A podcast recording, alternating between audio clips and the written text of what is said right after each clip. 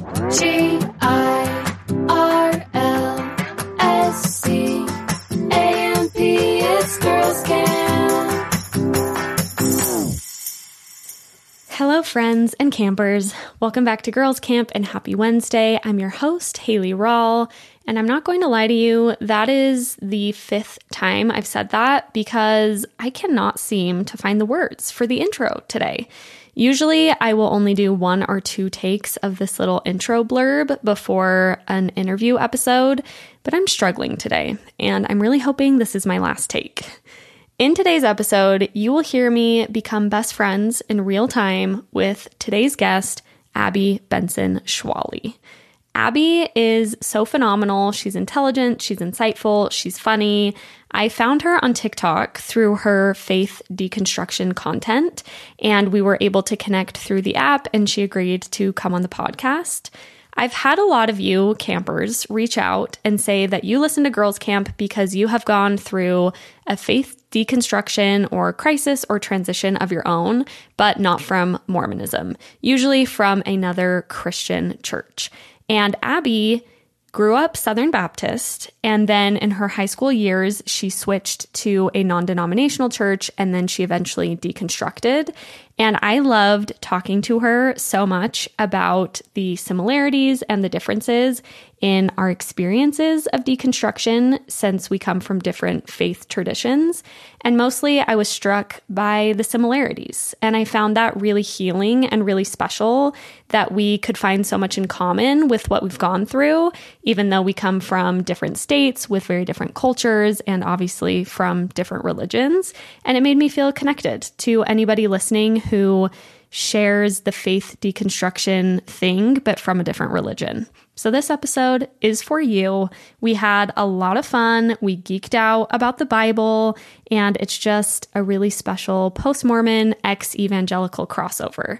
If you don't know Abby already, you are welcome. You are going to absolutely adore her, I promise. I have a little teaser for a campfire chat, which is to say that not this weekend, but the weekend following, I am hopping a state over to interview two lovely women who have been very highly requested to come onto the podcast. And I am so freaking excited. I'm excited for these interviews. I cannot wait to share these stories. And I'm also really excited for a little getaway. Bentley is joining me on this weekend trip, and I'm just really looking forward to it. It's always nice. Nice to have a little trip planned to get you through the day to day.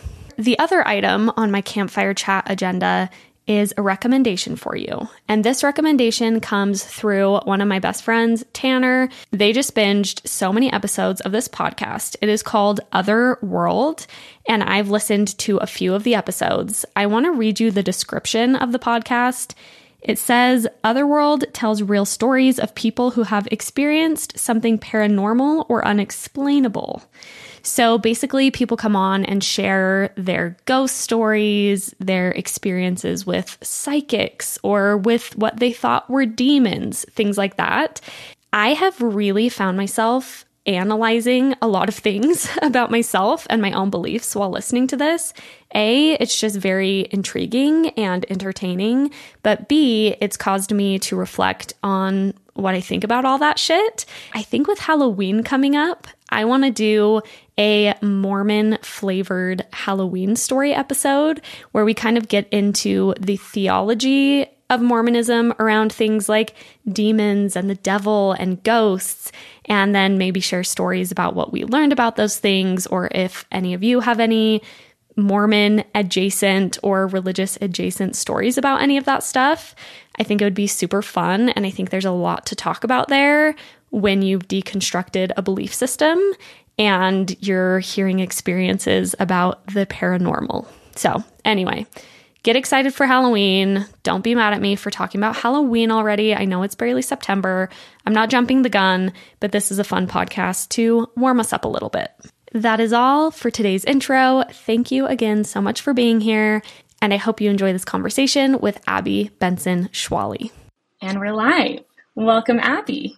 Hi. I'm really honored to have you on because A, you're amazing and you speak to theology and deconstruction so beautifully.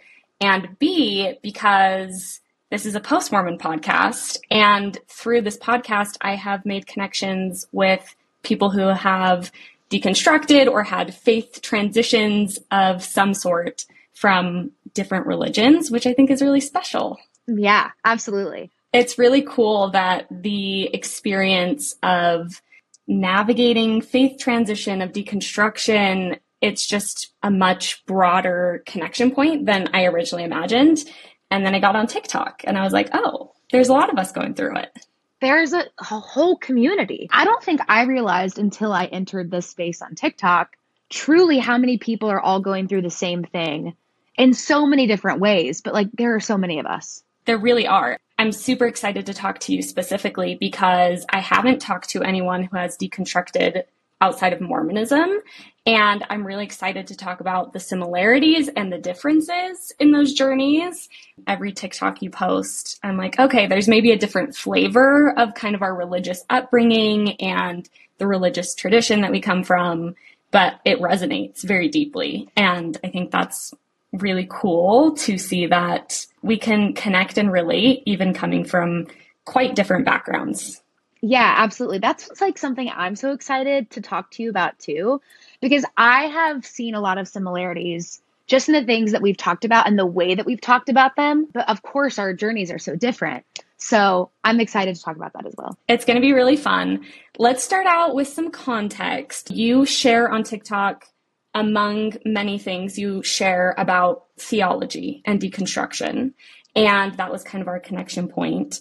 I would love to have you give the little spiel, little introduction, you know, where you live, what you do, what you just graduated from, just kind of the general overview. Yeah, I will make a very long story short. I currently live in Nashville, Tennessee with my husband. Um, we got married in May, and I also graduated from Vanderbilt Divinity with my master's in theological studies in May. And I was raised in the South. I've lived in Tennessee my entire life. And I was raised Southern Baptist, which never like super resonated with me. But in high school, I went to a non denom church and got super involved there and really got swept up in the mega church of it all. Mm. Really got swept up into that. Was on the track to do ministry full time. That's what I thought I wanted to do. That's what I thought I was called to do. So I came to Nashville to go to college. I went to Belmont University and that is really when my deconstruction began because I was introduced to academic theology for the first time. It was over the course of those four years that I like fully deconstructed and reconstructed and deconstructed and reconstructed about a million times. And it led me to just absolutely falling in love with a harm free Christianity, a harm free theology. And that made me want to pursue the underlying sociology of it all and the underlying cool. context of it all. And so that's what led me to go to Vanderbilt Divinity, where I got my master's of theological studies. Amazing. And you're freshly graduated. May yeah. was a big month for you. It was a really a wedding month. and a graduation. Oh yeah. Let's start at the beginning. You said you were raised Southern Baptist, but it didn't really resonate with you and then at some point you went to a non-denominational church. Yeah. I would love to hear about your relationship with religion up until switching churches and yeah, how that plays into your story. I mean, religion is obviously a big part of your life. It's what you chose to dedicate your studies to. So, from those founding moments as a child, what were your interactions and relationship with the Southern Baptist Church like? Yeah, this is actually something that I think we have in common, where our geography so heavily influenced our religion to the point where growing up, I could not tell what was culture and what was Christianity. I could not decipher that whatsoever. And so growing up, going to this like Southern Baptist church in Tennessee, you can imagine the average member was like a 65 year old white man. Like mm. it was whatever you're imagining in your head. Like if you've ever seen Righteous Gemstones, yes, that was where I was raised. Like that was the wow. Baptist church that I went to. It was these huge productions. It was just so wild. And I think that I had a distaste for it pretty early on because my mom got divorced very, very young. Like I was two when they got divorced. Even as a child, I could pick up on the fact that she was not accepted into this community. I think I could feel it before I could name it as that. Mm-hmm. And I am someone who is very protective of my mom. And so I did not enjoy going to church and watching other people side eye her. I did not like sitting through sermons that talked about how a child needs a man in the home. So that was, I think, the beginning of me feeling like these people aren't our people. And so that led me to go find a church that I felt was more welcoming and inviting. And that led me into the younger, non denom mega church space. I mean, literally, their thing was come as you are. They, I mean, I found out later they didn't really mean that. But mm-hmm. the messaging. That's the, that's the yes. right. the, the, messaging. Right. Good way of putting it. And the messaging seemed so much more inviting and warm and it felt better. I could feel that it felt better. And I, yeah, it was, it took me a while to realize that it was just as bad as not, if not worse. mm, just kind of a rebranded version. Yeah. Of maybe what you were experiencing as a child. This is so interesting to me because I don't know a ton about it. I mean, I watched the Hillsong documentary. I'm, I'm kind of fascinated by the whole mega church community and culture. But it seems like, to what you're saying, they do a really good job at advertising, at the messaging that you're speaking to.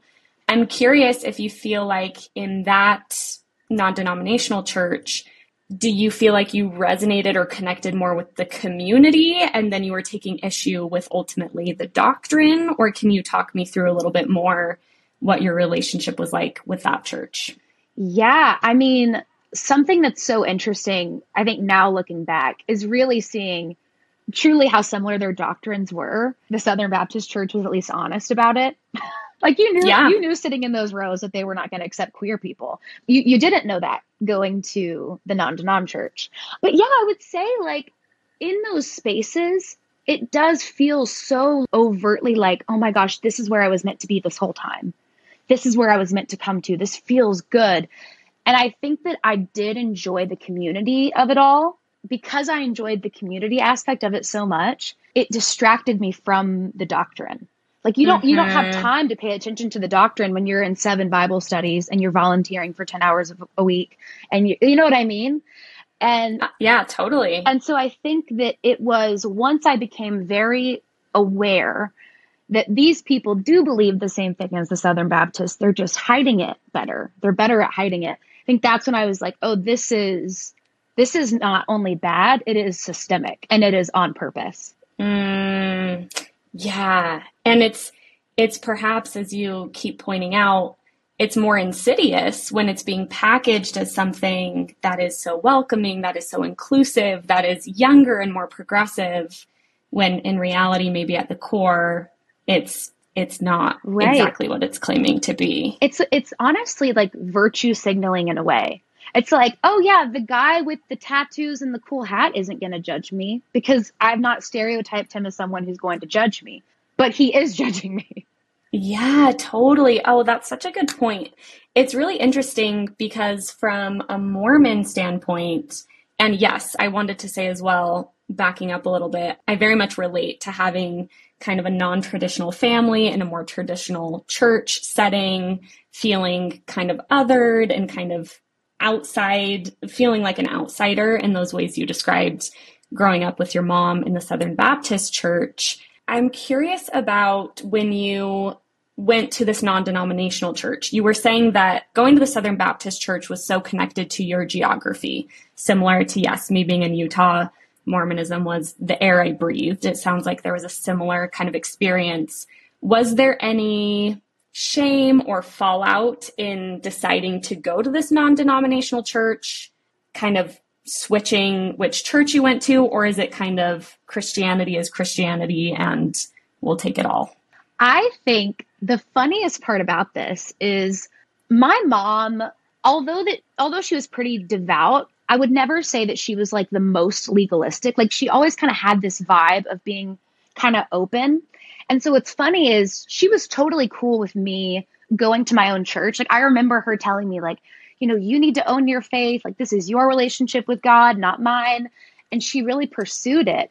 But the really funny part is the non denom church made me super legalistic. So I was the one coming home in high school going, Mom, you're not in enough Bible studies. I was the one coming home and being like, Oh, if you say that you're a Christian and you're not volunteering without getting paid, like, you're not a real Christian. Like, I was kind of crazy about it. Yeah, interesting. Oh, yeah. Interesting. Let's talk about when you use the word legalistic because Yes. I've heard you use this on TikTok. Can you explain to the listeners? I feel like that is not common jargon from Mormon upbringing. So tell us what legalistic means. Okay, great question. When I say legalistic, I am meaning there is like no nuance. Like when they open the Bible, it is black and white.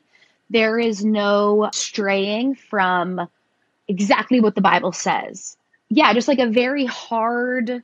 I'm almost like thinking like the best way that I can describe it is almost just like militaristic Mm, no empathy, no compassion, just almost like, well, the Bible says it. So, sorry. right. yeah.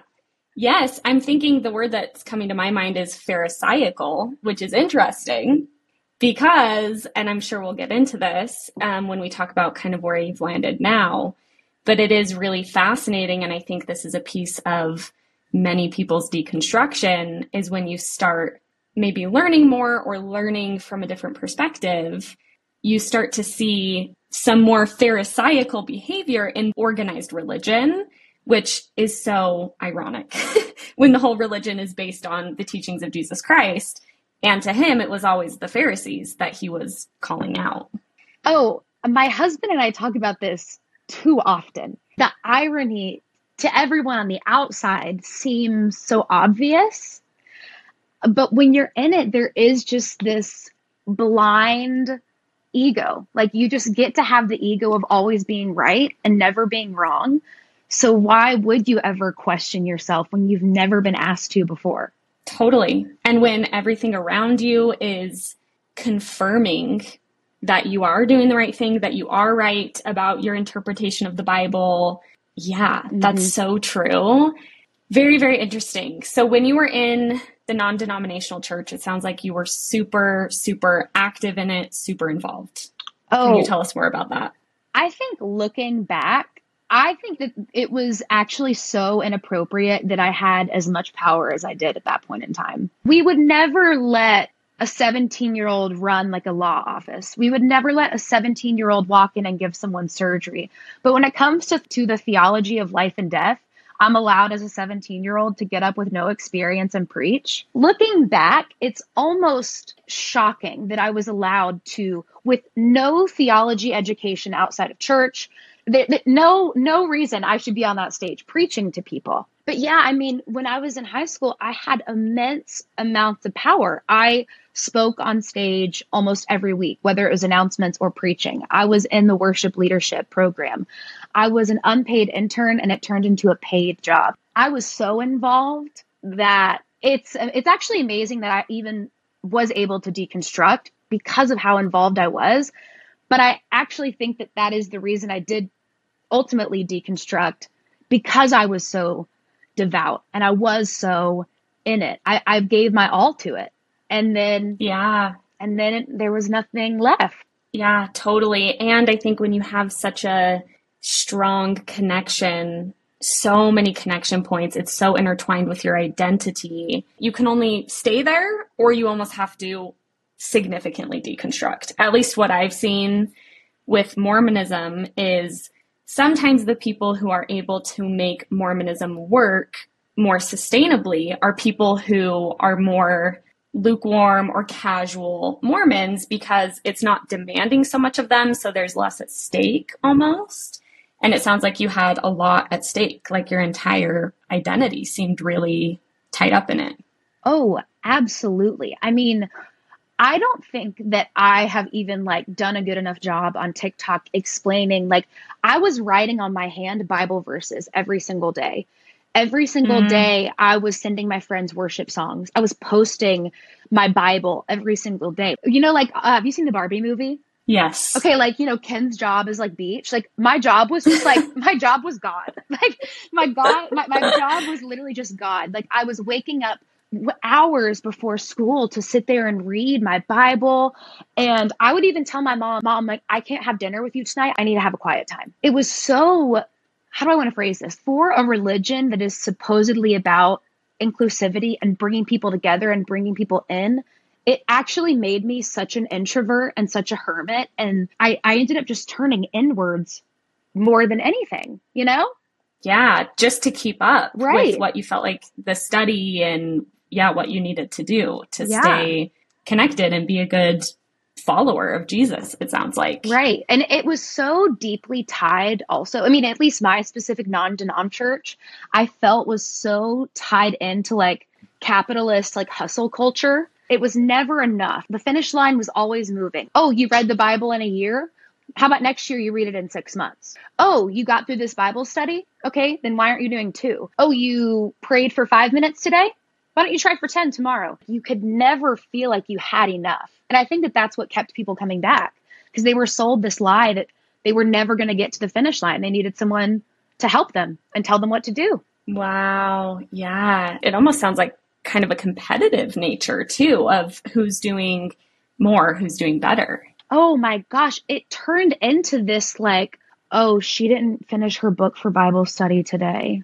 What are we going to do? Like it it had us turning into like mean girls. Yes, because you feel like you feel justified because you don't think, oh, well, I'm judging them. You think, I'm concerned for their salvation. I'm concerned for their relationship with God. Therefore, I'm entitled to say, can you believe they didn't read their Bible? Or in my case, their Book of Mormon. And that's a really, again, insidious is a word that comes to mind way of twisting what is supposed to be love and inclusivity and really manipulating it to just be flat out judgment. Well, what's so funny, and I, I love the way that you put that, and it's literally so funny that they are preaching a gospel that is centered around a God who loves you no matter what, quote unquote, but you have mm-hmm. to work so hard to maintain any of the relationships with the people that you have in that community. Yeah.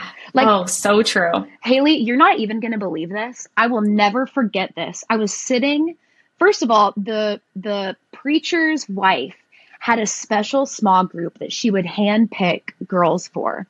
So like the best of the best girls in the high school student ministry got picked to be in her special small group.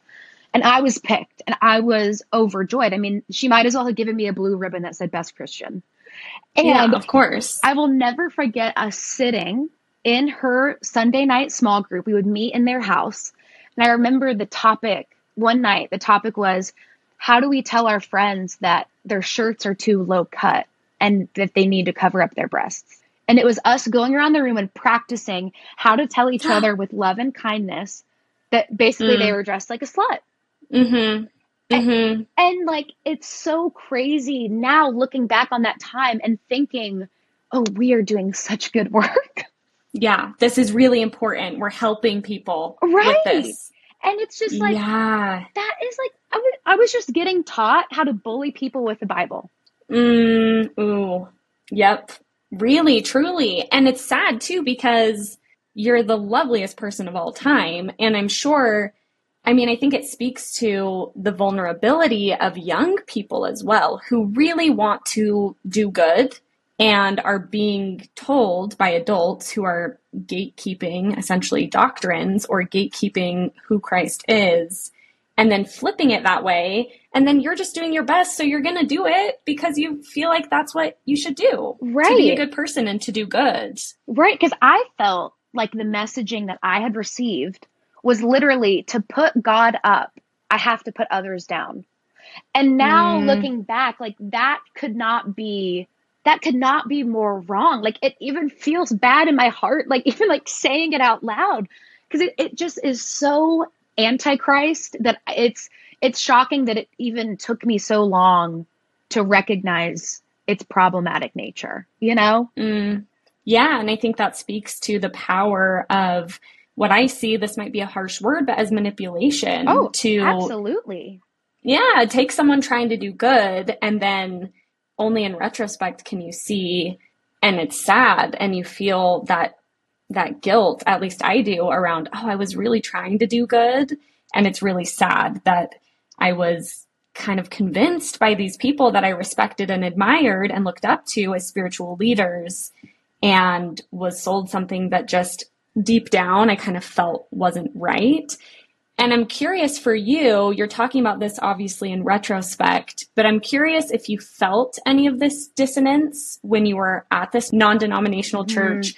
if you were sensing any of that at this point. Towards the end of high school, I was having a lot of cognitive dissonance with some of the spiritual leaders in the church because mm. I felt like, I mean, I was telling you, like they were indoctrinating us so much about our behaviors that didn't even pertain to Christianity, but just our day to day behaviors and routines.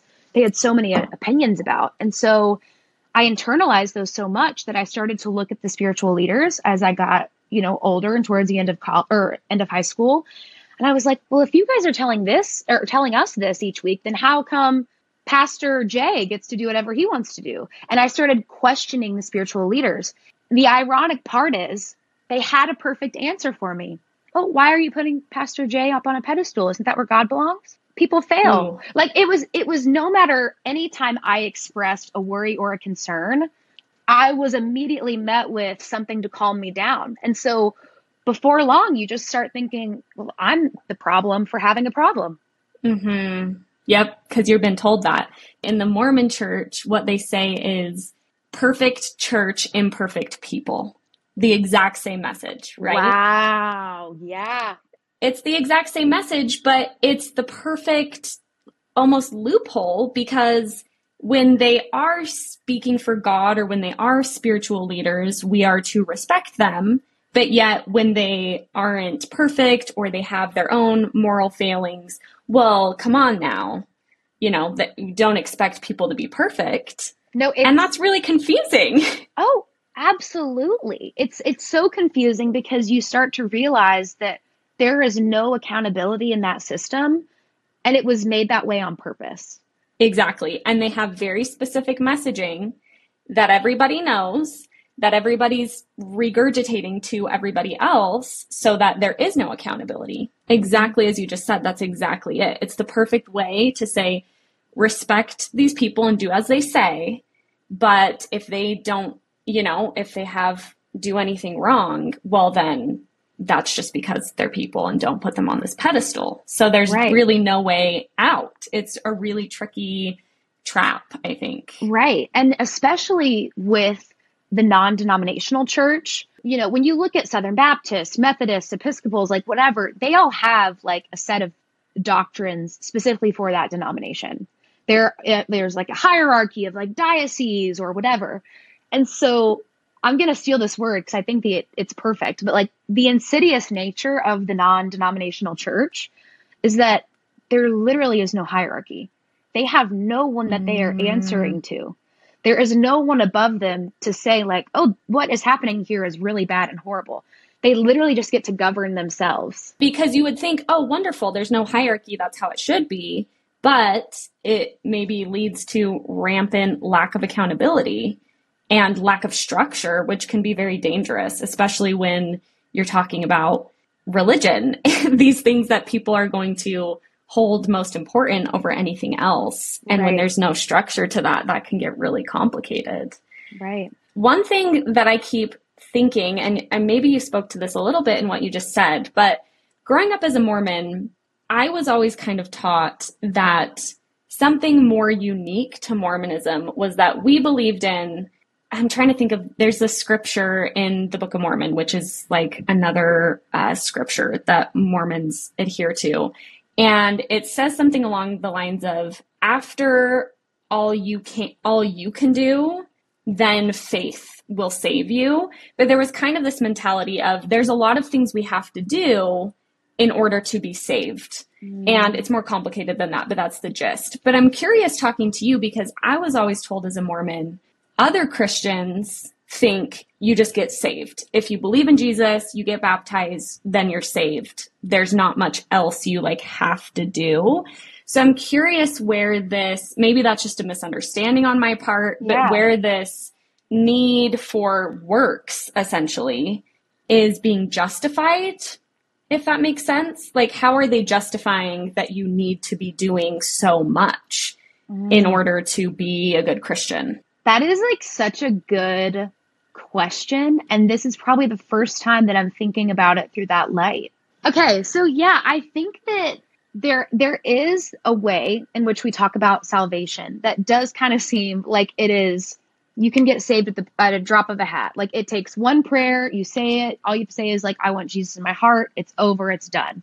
However, they see that not as the moment. They see it as the beginning of a moment. So hmm. your salvation begins at that prayer, but to be a good Christian in a lot of people's eyes, especially the evangelicals, it is so much more based on not your beliefs, but your words, your actions, you, the way you speak, the music you listen to, the books you read, the people that you keep close to you.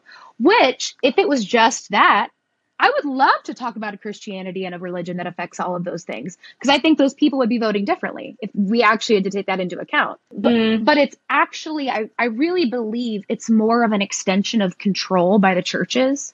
Because if, if truly all you had to do, and this is actually maybe I don't understand this maybe about the Mormon church. Do you guys do tithing at all?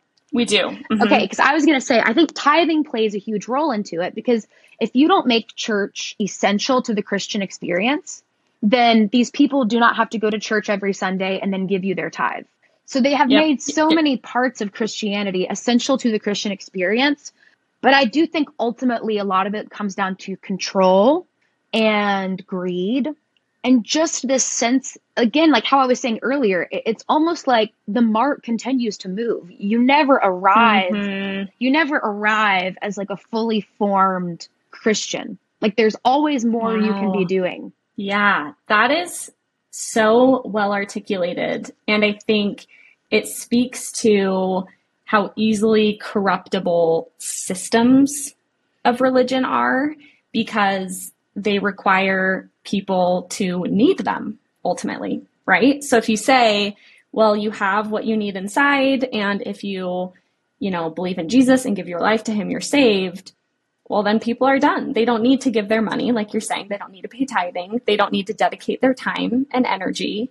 And that's why it's difficult to have systems of religion that are completely pure because really truly at least what i believe and I, I sense from what you've said on tiktok you believe something similar is religion and belief is a deeply personal thing and it's deeply meaningful but it is deeply personal and then when you have a system ascribed to that it gets tricky really fast for all those reasons you just described oh absolutely it almost feels like at times the church created a problem so that they could be the solution.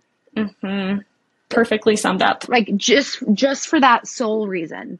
And and because we both live in places where again, geography plays such a huge role in this religion that it not only turns into okay, the church is, you know, wanting control and power, but then you end up like keeping tabs on each other like, "Oh, did you see who didn't come to church this week?" It's just so, you know, so much a part of the culture it's honestly still funny to me that I can get away with every Sunday making a, a, video on TikTok that says things I did this morning instead of going to church. It's still so funny to me that that is still radical content to people. Oh, yeah. You know? And people resonate with it because people still feel deeply guilty to not be attending church on a Sunday. Right. Which really, truly, when you take a step back and look at it, why would that be so integral to one's faith and one's goodness? Mm-hmm. It just it doesn't really make sense. But when you're so deeply ingrained in these systems that say these are the things that you have to do to prove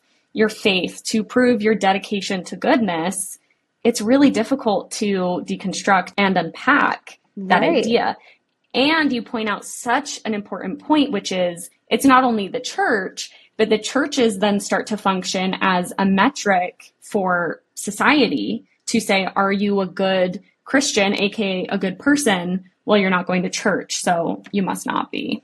Right. It's almost like the church has gotten other Christians to do their dirty work for them. Mm, yep. And they will. and they do. And trust that they will. yeah. Believe us, we see the Mhm. TikTok comments come rolling in. Oh, yeah. They're they certainly will. doing the job. Oh, yeah. Oh my gosh. I'm going to need you to come on a million times more because I have a billion more questions I could ask. But I really want to get into your deconstruction, which you said began as you began to study theology. So you go to school for theology, you got your degree in theology and then a master's. I want to hear about what you were learning that started your deconstruction and what that all felt like. Yeah. So, what's so funny about Belmont is it's a private Christian school, quote unquote. It is a private Christian school. But I would say that 99% of the people that go there are just people who want to be musicians. Literally, I was one of the few people on Belmont's campus that were not doing music. And so, mm, Because you're in Nashville. Or- Yeah. Right. So what's funny about it is that although it's marketed as like a private Christian college, that isn't really the vibe of it just because of the student population. And so my classes, like when people hear that I went to a private Christian school and learned about religion, I think that they are imagining a very different experience than what took place.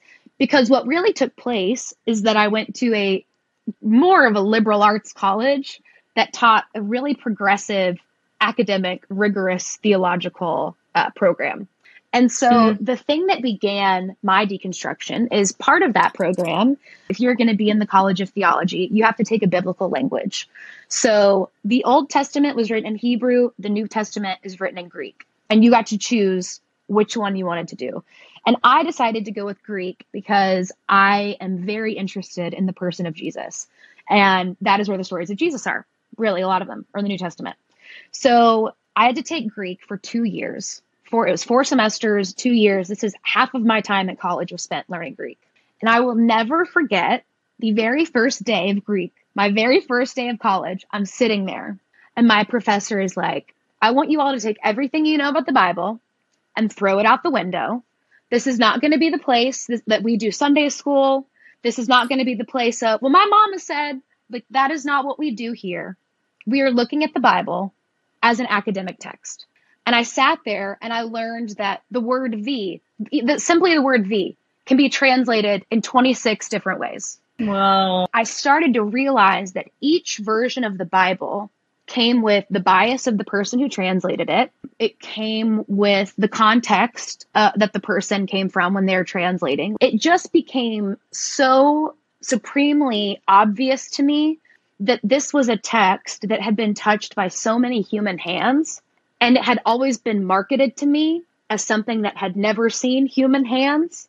And so the veil began to fall off about its, you know, its divine inspiration and its perfection and it's all of that. And, you know, my homework every week was I would take a verse from the Greek Bible and I'd have to translate it into English. And I'm going to tell you right now, every single week, I would not have the same translation as the person sitting next to me. Wow. And so it just became so obvious that so much of religion is just personal bias and choice. And that is really what began the deconstruction for me.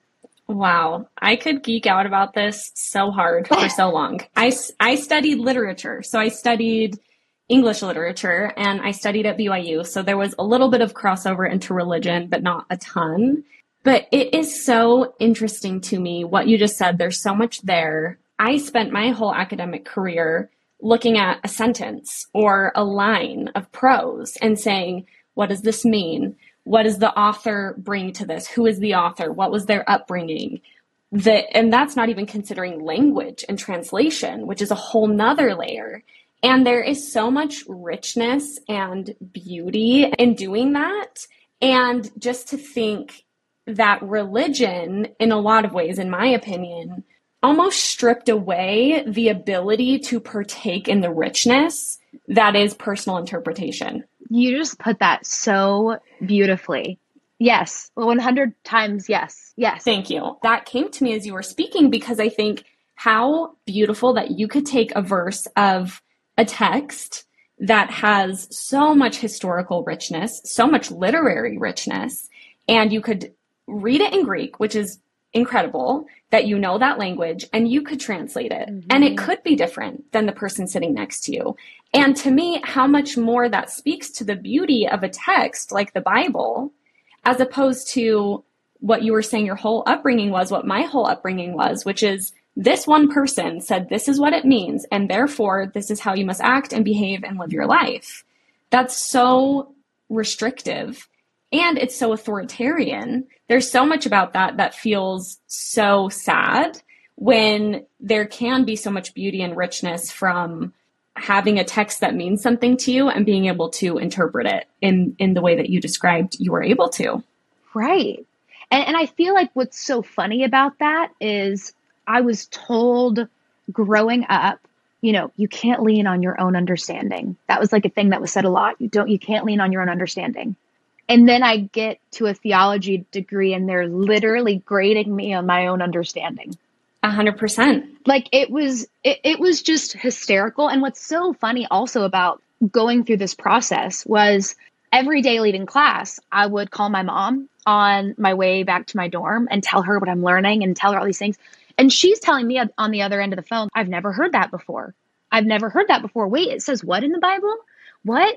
And I realized that because of the pastor and congregation model, they are banking on the fact that you are not going to do your own research. They are telling you, don't listen to, to yourself. They're banking on the fact that you're not going to check them and that you're not going to look things up for yourself. Because when you actually do and you go to college for this, a lot of things start not making sense. Mm-hmm. And so mm-hmm. having these conversations with my mom actually prompted her to start interrogating her own beliefs, saying, I've been in church for three decades. Why is my daughter, who's been in college for a single week, telling me more about God than I've heard every Sunday for the last 30 years? Woof. Yeah, absolutely. Yeah. Ooh, I'm curious what this felt like for you. And I'm sure there's a lot of other stages to this deconstruction journey. But even at the beginning, when you start to see, oh, this is maybe different than I thought or than I was told, what was the emotional response to that? So, what's really funny is that they basically had built a class into all of our schedules, all of the College of Theology kids, where we dealt with that cognitive dissonance because they all knew that all of these kids who think they're going to come to Tennessee and get a theology degree, they're probably going to get their shit rocked when they learn all of this stuff. So we need to we need to, you know, put a little buffer in their schedules where they get to talk about this. So there was like a freshman year class that was required for all of us to take. No textbooks, no homework. You showed up for an hour in a week to talk about these things. I think because I got to deconstruct in the group, it was interesting because the the pros and cons were it felt like I was still doing religion but had just switched out all the language for deconstruction. Like I was, mm. it was still felt like small group, and it still felt like we were just still um, comparing ourselves to each other on our faith journeys, which was interesting. But my college did kind of make room for that, where we got to talk through those things. But I would say the feelings of deconstruction for me came on a lot more during the pandemic because I was doing all of my theology work by myself. Mm. And that felt more difficult. I was living by myself at a one bedroom apartment and I'm like doing Zoom every day for school. And then I'm having to write these papers that were blowing my mind. And I didn't get to talk about it with anyone. And it felt super hard in the moment. But in a way, it forced me to trust myself. It forced me to have to let me be enough. And I yeah. think it made me better. Like it made me better and it made me feel stronger in my ethics and my morals and my beliefs. So, yeah, there's been so many stages of this deconstruction, and they've all been so different. But ultimately, I think they all had to happen in the way that they did to get me to where I am right now, exactly as I sit here on this podcast with you. Yeah, wow. Oh, that's super interesting to think about that need because I think that's part of deconstruction to say, okay, now maybe I could believe this professor, or now I could believe this group of people who have also deconstructed. But really, you said it perfectly. That's just shifting that reliance to a different group. That's just shifting that reliance to a different authority. And it's really hard not to do that when you're on such unsure footing, when the foundation of your life has kind of been pulled out from under you. Oh, yeah. and you just want to find people or someone to say, like, this is the way to do it now. But I think that's so important. And I see that in the way that you speak about theology now is that there's a level that I sense of confidence and comfort and a lack of a need to say this is the right way, but to say this is where I'm at and this is how I feel.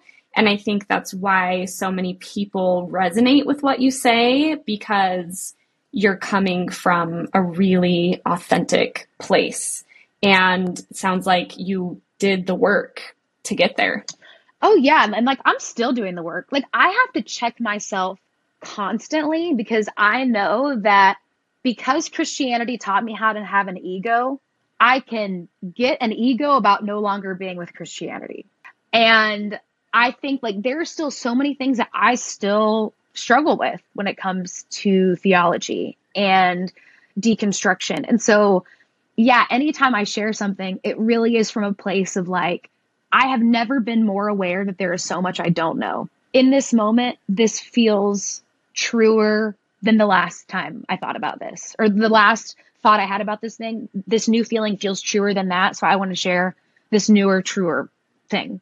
Totally. Yeah. And be willing to change and grow and be willing to be vulnerable about what you just said, I think is also huge in the space. Do you know Dan McClellan on TikTok? No, who is this? Okay, you'll be obsessed with him. He's a very interesting character. I just found him. He's actually an active Mormon, which blows my mind because he is a Bible scholar. And on TikTok, he will stitch like a lot of different Christian TikToks. And in a very kind of neutral way, he will just debunk what the person is saying, essentially, with a lot of what you're talking about, with actually the translation of this means this. And he just has a very interesting, but I think really compelling way of going about it. Mm-hmm. But since discovering him, I've been thinking so much about the power of this knowledge you're talking about. You now know, you've studied it for your degree, for your master's. You have a lot of data, real, true history, science, data, facts. How do you now reconcile that with belief? How do you reconcile that with the fact that there are still believers? Is it because they don't know the things you know? Is it mm-hmm. because they maybe do know the things you know but have chosen different belief? I know that you still identify in a lot of ways as a believer. This is the most convoluted question of all time. But I'm curious what comes up for you as someone who has studied religion in an academic setting. Now that you have this knowledge set, how mm-hmm. do you see the interplay between knowledge and faith? I literally could write a master's thesis on that question. That is You should. yeah, like that is there's so much there. That's such a good question. I would say that anytime I talk about being deconstructed online, I always get this question, and I'm sure you get this a lot too. Very first one: Are you still a Christian? Do you call yourself a Christian? Do you still but but do you still believe in God though? It's like they can't they can't figure out how to react to what you're saying until you give them an identity, and then they can figure Yep. out what to do with it and what to do with you. And something Yep, a label. Yep. They need a label. they, yeah. they need one because for so many people there is a piece that comes with the label. I am a christian. I am an atheist. I am da da da da da. But like for me it's just like so much more than that. I'm like yeah on tuesday i might feel like a christian. Today i might not. It is something that i am constantly interrogating within myself. And i know that at times it might come across as wishy-washy of like oh well she said she was a christian in this video not in this one it's literally just my attempt at being like okay, like what do I feel today? Do I feel like Christianity speaks to my experience? Maybe today it does. I've been I've been coining the term theologically fluid because that's how I feel Love it. more often than not. And I will say that my education has made it harder for me to have compassion for people. I will say that up front. That's the the hard part of getting a theology degree is I sit there and look at the information as it is presented and I say, how the hell could you see what I am seeing and then go sit through a church service every Sunday. It has made me view people differently. And that has been really hard because an ethic of mine that I want to choose is compassion. That is even towards people that I disagree with. And that is something that is so hard for me to find at times. But ultimately, what I come back to is I am at, with every video that I post, I am asking Christians to open their worldview and maybe accept something that they believe is wrong and harmful. And if I am going to sit there every Sunday and ask Christians to do that, how can I turn around and hate them? Mm-hmm. And so that is Mhm. something that I am still even working through is I have so much animosity towards people still going to mega churches. I have so much anger towards people who are still in this life and, and still in that world. I can see the stats of the teens who are raised in these homes who grow up to end their life. I have seen the stats of homeless youth that come from these uber Christian homes. Like it's it's hard when I'm looking at the cold hard facts. But on the other hand, there's people like my mom who goes to church every Sunday, sings her little heart out in worship, prays for me every single day, and is the best person I have ever met in the entire world. And that's where sometimes I think, oh, if God is real, God is challenging my worldviews. Mm, And well, and I have to pay attention to that. yeah, that gave me full body chills from head to toe. Really, truly, I'm so appreciative of so much you said there. I think the concept of theological fluidity is something I haven't been able to pinpoint myself. Mm-hmm. And hearing that from someone like you, who I respect and admire, who I think knows a lot more about all of this than I do, it feels like permission that I have been denying myself in a lot of ways. Mm. And especially when you talk about it publicly, as you are doing, as I am starting to do, there is, there's pressure on all sides. There's pressure from every single person who is showing up to your page with their own background. And I'm sure just as many people who are Christian and are upset at you for deconstructing a traditional version of Christianity, there are people who are mad at you if you say you still identify as Christian and they say you're dumb and brainwashed. And being able to manage all of those pressures, and even if you're not talking about it publicly, managing that from family and society is really difficult. And I think it's a really beautiful, really compassionate place to land to say, why do I have to label it? Mm-hmm. Why? If that doesn't feel right to you, then you shouldn't have to. And I really appreciate that permission. And I think so many people deconstructing will really appreciate that because sometimes you don't know and it changes. And sometimes a Mormon will say something to me and I'm like, fuck Mormonism. Right. And then the next day I'm like, Mormons are great. I'm so grateful for my upbringing and they're the best people I know, but I just don't identify that way anymore. It's a roller coaster and I think it always will be. To your point, is that not kind of the goal, right? Is to say, I'm not going to say anymore, this is for certain what I think, because when we did that, we found out that there's danger in doing that. Well, right. And and what's so interesting is that in every other in every other identity that you can hold, whether it is the color of your skin, your gender expression, your sexuality, there has there has been a, a discussion about oh, binaries don't work. Like you can't just say that you, you can't just have the two options on the standardized test say check check yes if you're white, check yes if you're black. That's too binary. It, it's it's like it's not just gay or straight. There's an entire spectrum. It's not just girl or boy. There's another option. There are hundreds of other options. And I'm just waiting for us to get there in the religious space because yeah, like with, if the two options are Christian and atheist, neither fully get it for me. And and like if I if I'm not willing to put God in a box, like I'm sure as shit not willing to put myself in one.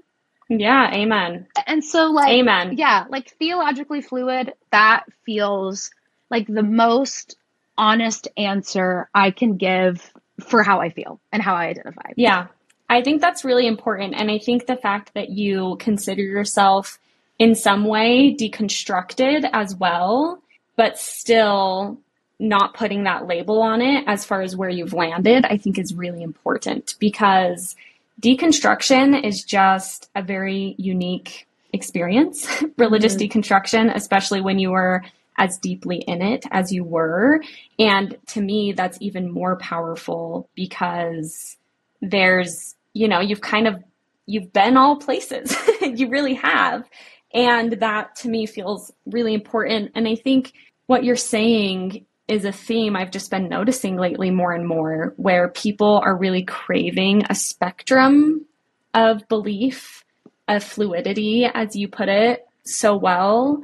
I feel like perhaps I'm biased because of what I'm doing and what I see, but I feel like there feels almost like a collective movement toward that and toward people who are feeling disenchanted with organized religion, but are still hanging on to some of the tenets of spirituality that they pulled from the religions of their upbringing. And it can be a difficult thing to do in a world that is built, especially with belief in religion, around those binaries. Oh my gosh, yeah. Like you said it so perfectly. Yes. Thanks. I need to fly to Nashville and move next door no, because you have I just to. feel like it's really crazy the similarity. I I think I was expecting more differences and I'm sure we could like dig into that mm-hmm. at another time, but really the similarities are very striking and again special because it feels like oh man we live in different places. We had these different religious traditions and different cultures around those religious traditions. But really, that experience of finding out that something is not what you thought it was, and that something is something you built your entire life and identity around, that's going to resonate across religious traditions because that's a very unique and very powerful experience and very powerful connection point. Yeah, absolutely. And there are so many things that I, yeah, that I see similar between us. But I if you don't mind, I know that you're supposed to be interviewing me, but yeah, can I ask no, you a question? please. A hundred percent. Yes. Something that I find that's super interesting when I think about you and your husband is that like luckily enough when John and I met, like when my husband and I met, I was, you know, I was a senior in college, so I was pretty far along this deconstruction journey. Um, mm. and so when John and I met, we were like both kind of already in the same place. And so we didn't have to deconstruct together. And mm. what I think is so interesting about your story is that you didn't only deconstruct by yourself, you all deconstructed together. So I'm so mm-hmm. interested to hear about that because I can imagine, you know, for whoever between you all felt it first, I'm sure that that pit probably stayed in y'all's stomach for weeks. Like I just I can't imagine how vulnerable that conversation might have been. Mm, so like I just want to yeah. know what that was like because yeah. I, I didn't have to experience that. Yeah, yeah. Thanks so much for asking. I honestly think the credit is to my partner because deconstruction, there was a lot of things, but one of the biggest kind of first points of deconstruction for me around Mormonism was that women are not given the same power of God, what we call the priesthood, that we don't speak about a heavenly mother, we only speak about a heavenly father. It was kind of women's issue related. And so when I brought that up to my husband, he was like, Oh, as a man, I didn't notice that or I didn't think about that. And he appreciated me pointing out to him an inequity that I don't think he would have seen otherwise, which I think took a little bit of that sting almost away from it because for him, he was almost, he was just appreciative that I was kind of showing him something that I was noticing that was maybe a blind spot for him. And then that sort of set the tone for us where I think we were able to learn from each other as we deconstructed. Oh, what about this thing? How do we feel about tithing? Well, actually, this. Oh, yeah, well, actually, that it became more conversational and almost like collaborative in a way that I'm just so appreciative of. And although I feel like I'm kind of the one maybe who led that a little bit, I feel that my husband was more grateful because he appreciated that I was pointing out things to him that when I told him, he was like, yeah, that's not right. So thanks for telling me, which for someone to do with the deep indoctrination is a really big deal. And it's something I love so much about my partner is that he's really good at doing that, which I don't think I would have been as good at had it been role reversed. yeah. I mean, hearing that, it's so interesting because I'm thinking like the bravery that it took for you to say it, but also the bravery it took for him to listen. Like, mm-hmm. and I think that because you all honored each other's bravery, like that's how you guys got to like do this in a collaborative way, you know? Mm, yeah, I appreciate you saying that. That's a really lovely way to put it. And it's just kind of what you were saying before with when you speak about Christianity on TikTok is just hoping that a response would be, oh, maybe this person's experience is different than mine and what can I learn from them? Where so often it feels like a threat mm. and people get immediately defensive as opposed to saying, oh, this might be new information about something. And even though that information might feel initially alarming because it challenges my worldview, what can I learn? And I appreciate that example in my husband mm-hmm. and on the internet. That is so often not the case, where you feel like you're just, if anything, trying to offer an alternative perspective and it's viewed frequently as an attack on people's identity, even, which is what makes it so complicated. Yeah, I will say one of my favorite videos of yours, it was actually how I found you, was mm. you had you had stitched someone um, it was mm. that viral video the terrible person yes yeah. it, i guess you know there was a girl sitting in her car that was like if you make fun of someone's religion, you are a terrible person. And you stitched it. And it, it was just like the way that you spoke, you were direct and you were kind and you said what you needed to say and you didn't sugarcoat it or make it extra sweet. You just like said what you needed to say. And like just your the way that you showed up in that video you just came across so confident. And, and I just, I loved the way that you spoke about those things. And I loved the way that you held your own. And like, that's just how I found you. And so it's like, it's so funny hearing this and like having this conversation with you now because I, yeah, I so admired how you had that conversation. And yeah, I just, I think you're awesome and so smart and thank you. Obsessed with you. Oh my gosh. That means the most coming from you. that's funny you say that because I look to you as an example of staying in the space without getting really jaded, which is hard. And I'm new to this space. I'm new to talking about this publicly. And I find myself, especially as I've grown a little more, as you have more reach, you get more hate comments, you get more of that. And looking to you as someone who talks about this, and I don't mean to say that there's there needs to be positivity necessarily, but I feel like it comes back to what I was saying before. You have a sense of assuredness in who you are, in why you're talking about what you're talking about, and in a willingness to continue to learn and to mm-hmm. grow. And that is super helpful for me to kind of realign myself when I start just feeling pretty mad at people and not even again that I feel like there's not there is space for anger and I know you have that as well. You've spoken to that really well here too. But remaining aligned for our own sakes, mm-hmm. right? Not mm-hmm. because we have to make it pretty or kind for everyone else, but because that's who we want to be and knowing that when you talk about it publicly and certain responses can make it difficult to do that and I look to you as just a phenomenal example of that alignment. And I see you have a presence of kindness, not because you're trying to sugarcoat it, because you're a very kind person, and I can feel that. And I think for the deconstruction space, that's a really big deal. Well, that like means so much because I think just thank you for that. That was very sweet. And yeah, I appreciate course. that. I mean it. You were even like asking this earlier, like how how does it feel to deconstruct? Like they can be scary, and I think that honestly, I do want to keep showing up in this space to show that just because you have lost a religion, that does not mean that you then walk through the world with like the stages of grief. There is joy to be found on the other side of deconstruction. Like there is peace to be found on the other side of deconstruction. It is not just this horrible, scary thing. It, it can feel unnerving for a little bit, but you know, being uncomfortable never killed anyone.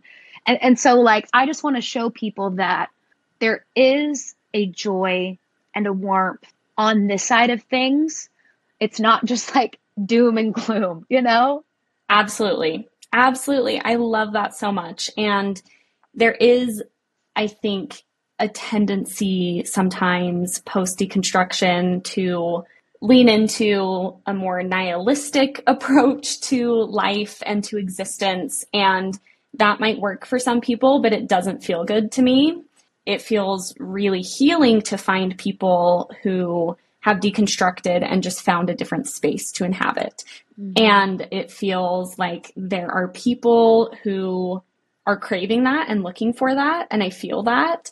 And so to be creating online spaces that kind of tone you just talked about, people can feel that, I think is a really big deal for people because a lot of people are in the trenches, right? And you were describing that. There's people in the trenches that need to see, I've been there too. And yeah, it's not that it's gets it never goes away necessarily, but it gets easier, it gets sustainable, and there is peace and there is joy mm-hmm. because in the midst of it, it doesn't always feel like that for people. Oh no. Like and it's so funny because I would say the majority of the comments that I get um, on my theology talks, I'd be interested to hear if you get these. But so many of them are just like, how do I tell my family? Like just so like petrified of like, how do I tell them this horrible thing? And I've said this before, but you know, it, it feels at times like you almost have to like come out as deconstructed. Yeah, absolutely. You have to come out. And I get that there is so much fear and trepidation that I totally get that. But I want people to hear from my page that small amount or that, that short temporary fear.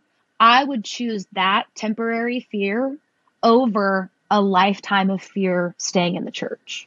Absolutely. Amen to that. That yeah. is so so well put. That's what's on the other side, right? Is liberation mm from that fear mm-hmm. that I mm-hmm. think so many people feel. And that if you've been in that space, you know, like I know exactly what you're talking about when you refer to that. Mm-hmm.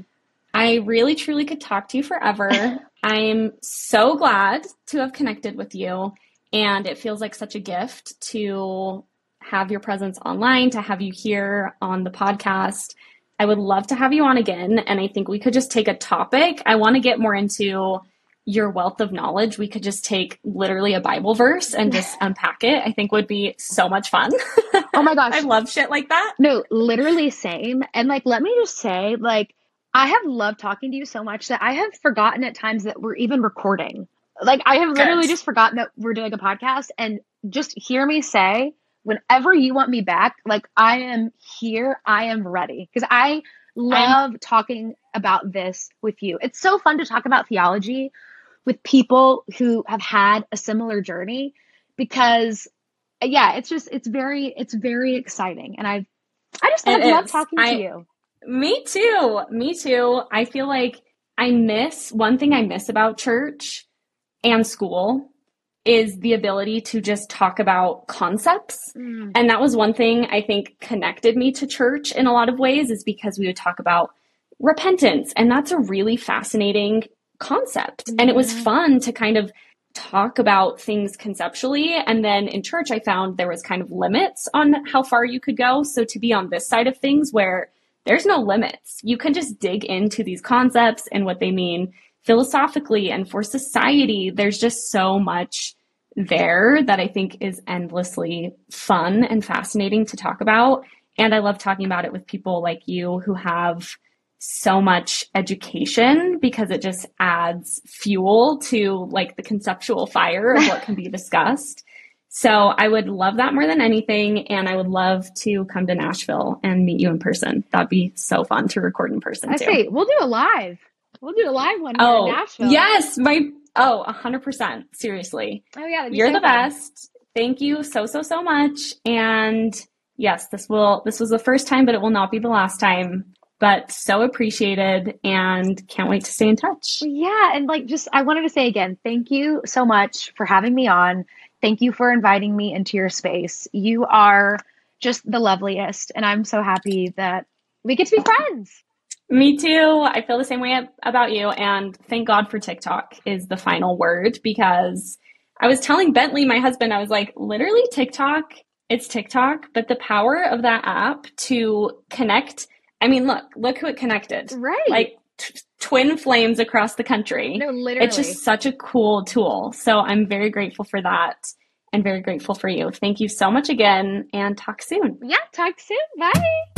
Bye. G I R L S C A M P.